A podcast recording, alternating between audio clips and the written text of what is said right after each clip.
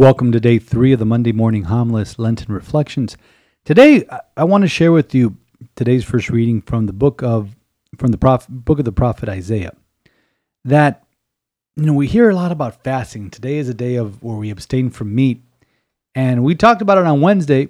You know, sometimes you know we were like, you know, I have that hankering or that craving for a hamburger on on on on Friday, and we talked about bacon and all that stuff. And I'm sorry for mentioning this on a Friday of Lent, especially if you're listening to us very early in the morning.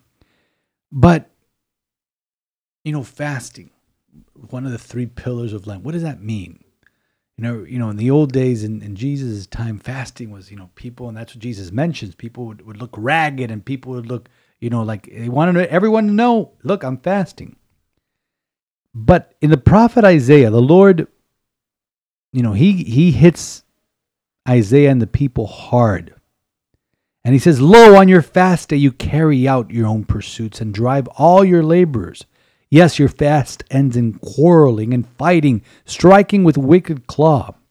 Would that today you might fast so as to make your voice heard on high. In this manner of fasting I wish of keeping a day of penance, that a man bow his head like a reed and lie in a sackcloth and ashes. In other words, people were saying they were fasting, but they were mistreating their laborers, they were sinning, they were doing all sorts of things. So what does the Lord counter, counter with?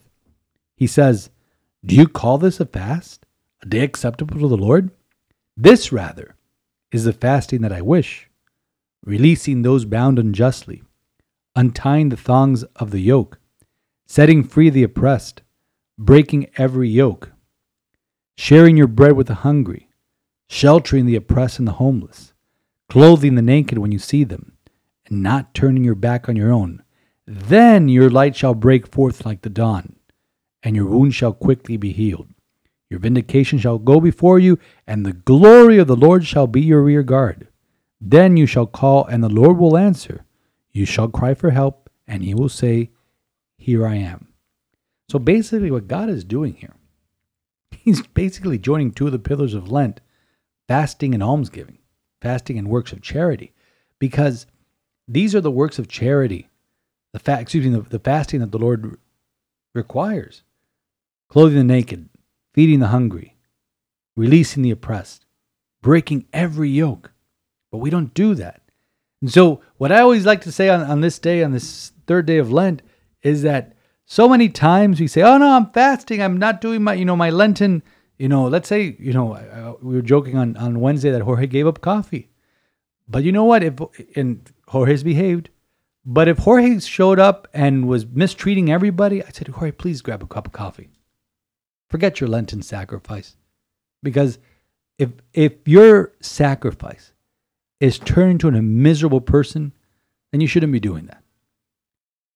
I'd rather you have a bacon cheeseburger today and treat your people with dignity and class than fasting from, from abstaining from meat and treating your, your laborers like a slave master.